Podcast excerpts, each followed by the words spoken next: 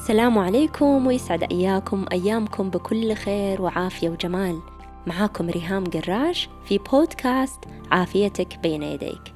أنا طبيبة متخصصة في الطب الشمولي واستخدام نمط المعيشة وأنواع الطب المتعددة لدعم التشافي والتخلص من الأعراض والأمراض المزمنة بإذن الله. لنتطرق الآن لموضوع لقائنا في هذا اليوم وهو هل العافية في حبة دواء؟ عشان نجاوب هذا السؤال نحتاج نرجع للتاريخ شوية. نظام تشغيل الطب التقليدي انبنى وتطور نهاية أيام الحرب العالمية الثانية لاستقبال الحالات الطارئة والحادة المنتشرة بسبب ضحايا الحرب هذيك الأيام. من ارتفاع نسبة العدوى البكتيرية وارتفاع عدد الجرحى المضطرين للجوء للعمليات الجراحية الحرجة والطارئة. هذا النمط الطارئ للعلاج المبني على حالات مرضية حادة واستجابة عاجلة بدواء أو عملية جراحية تنقذ حياة الفرد طغى على نمط وثقافة المجتمع الطبي في هذاك الوقت. ولكن نمط وثقافة المجتمع الطبي منذ ذلك الوقت لم تتغير.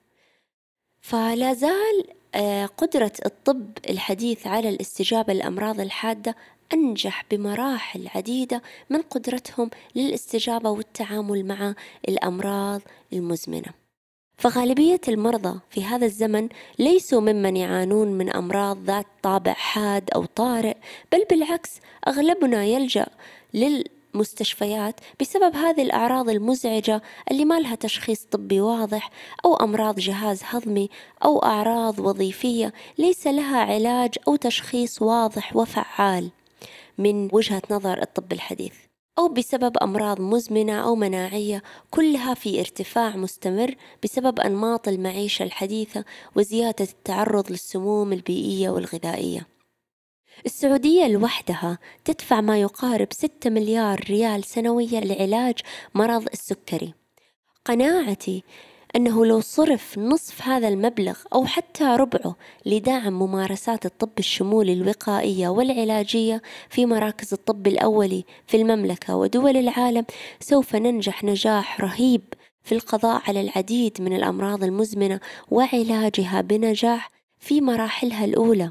لأننا نعلم أن جذور أمراض العصر الحديث مثل السكري، الضغط، دهون الكبد، الاكتئاب وغيرها ينبع من أنماط المعيشة المخالفة للفطرة والمخالفة لطبيعتنا كبشر.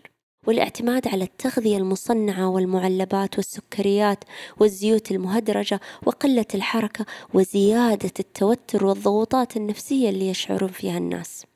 ولكننا أيضا نعلم أن أغلب تركيز الطب الحديث هو على الوصفة الطبية والعلاج الدوائي. النصيحة اللي يلقاها المريض خلال بضع دقائق من زيارة طبيبهم كلها كل صحي فلان تحرك وانتبه على نفسك. نعرف أنه هذه النصيحة غير فعالة لإحداث التغيير اللازم في حياة الفرد ليبدأ في التعافي من مرضه. ولأن المستشفى يتعامل بنفس الفلسفة المبنية على أن هناك حبة سحرية ستعالج كل مرض مع كلا النوعين من الأمراض المزمنة والحادة. نجد أن النتيجة محزنة وغير مرضية للأطباء والمرضى. بعد دراسة الطب عملت في أضخم وأعظم مستشفيات في الولايات المتحدة الأمريكية وتنقلت من شرقها لشمالها ثم غربها. في كل مرة أصيب بخيبة أمل. أشعر أنني في رحلة سباق علمي مع الأطباء. وأقضي وقت مع جهاز الكمبيوتر لكتابة ملخص زيارة المريض أكثر مما أقضي وقت مع المريض نفسه. سرعان ما أصابني هذا الأمر بالفتور والاحتراق سريعا ما أصابتني حالة من الحزن العميق. وسألت نفسي هل هذا ما استثمرت 11 سنة من حياتي للوصول إليه؟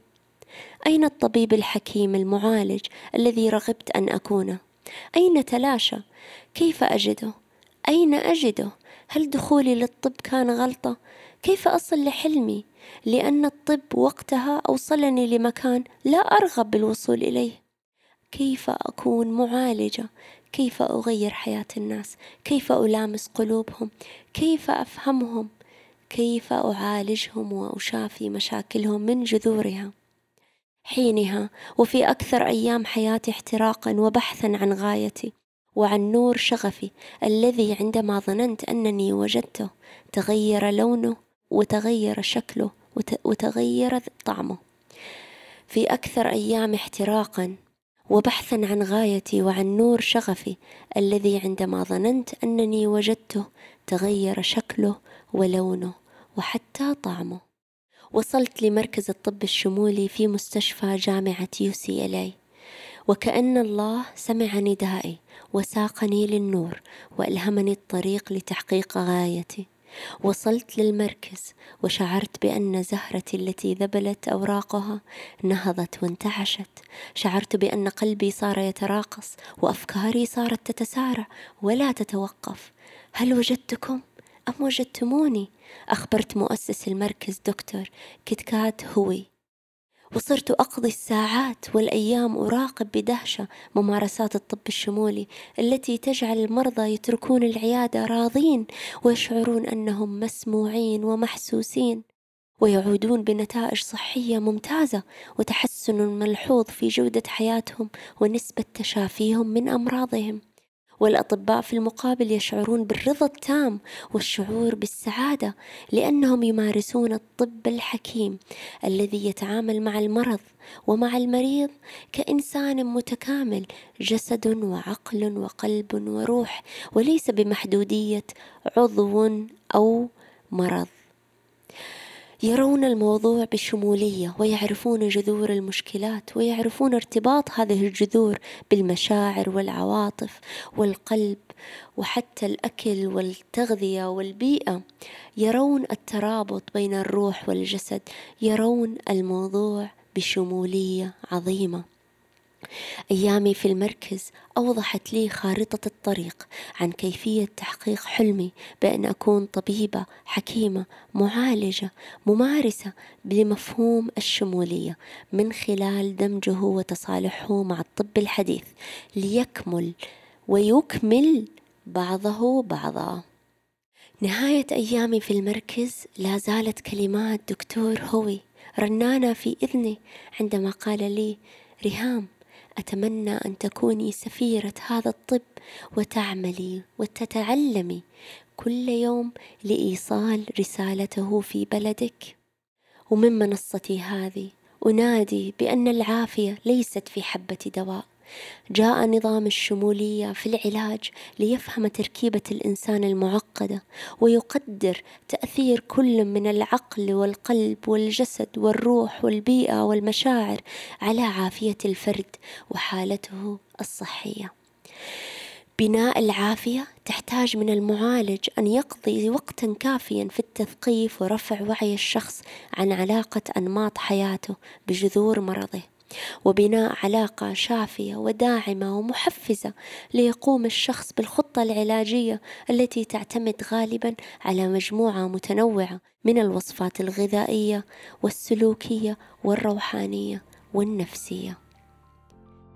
منافع هذا التوجه هو النجاح في علاج وعكس العديد من الأمراض المزمنة والتخفيف من الحمل والعبء الدوائي والعقاقير التي يستخدمها الشخص يمنحنا الطب الشمولي الأدوات ويمكنك من إدارة صحتك وعافيتك من خلال معرفة علامات عدم التوازن والسبب الجذري للمرض. وسيسمح لنا باستخدام الأدوات المناسبة لإعادة توازن وإصلاح أي أعراض من جذورها بإذن الله. فالعافيه ليست حالة ثابتة والمرض ليس حدثا مفاجئ. في الواقع فإن عاداتنا اليومية في نمط الحياة تراكم فينا المرض أو تجدد وتعيد فينا الصحة والعافية. الصحة ليست وجهة نصل إليها بل هي رحلة. اختياراتك اليومية مهمة.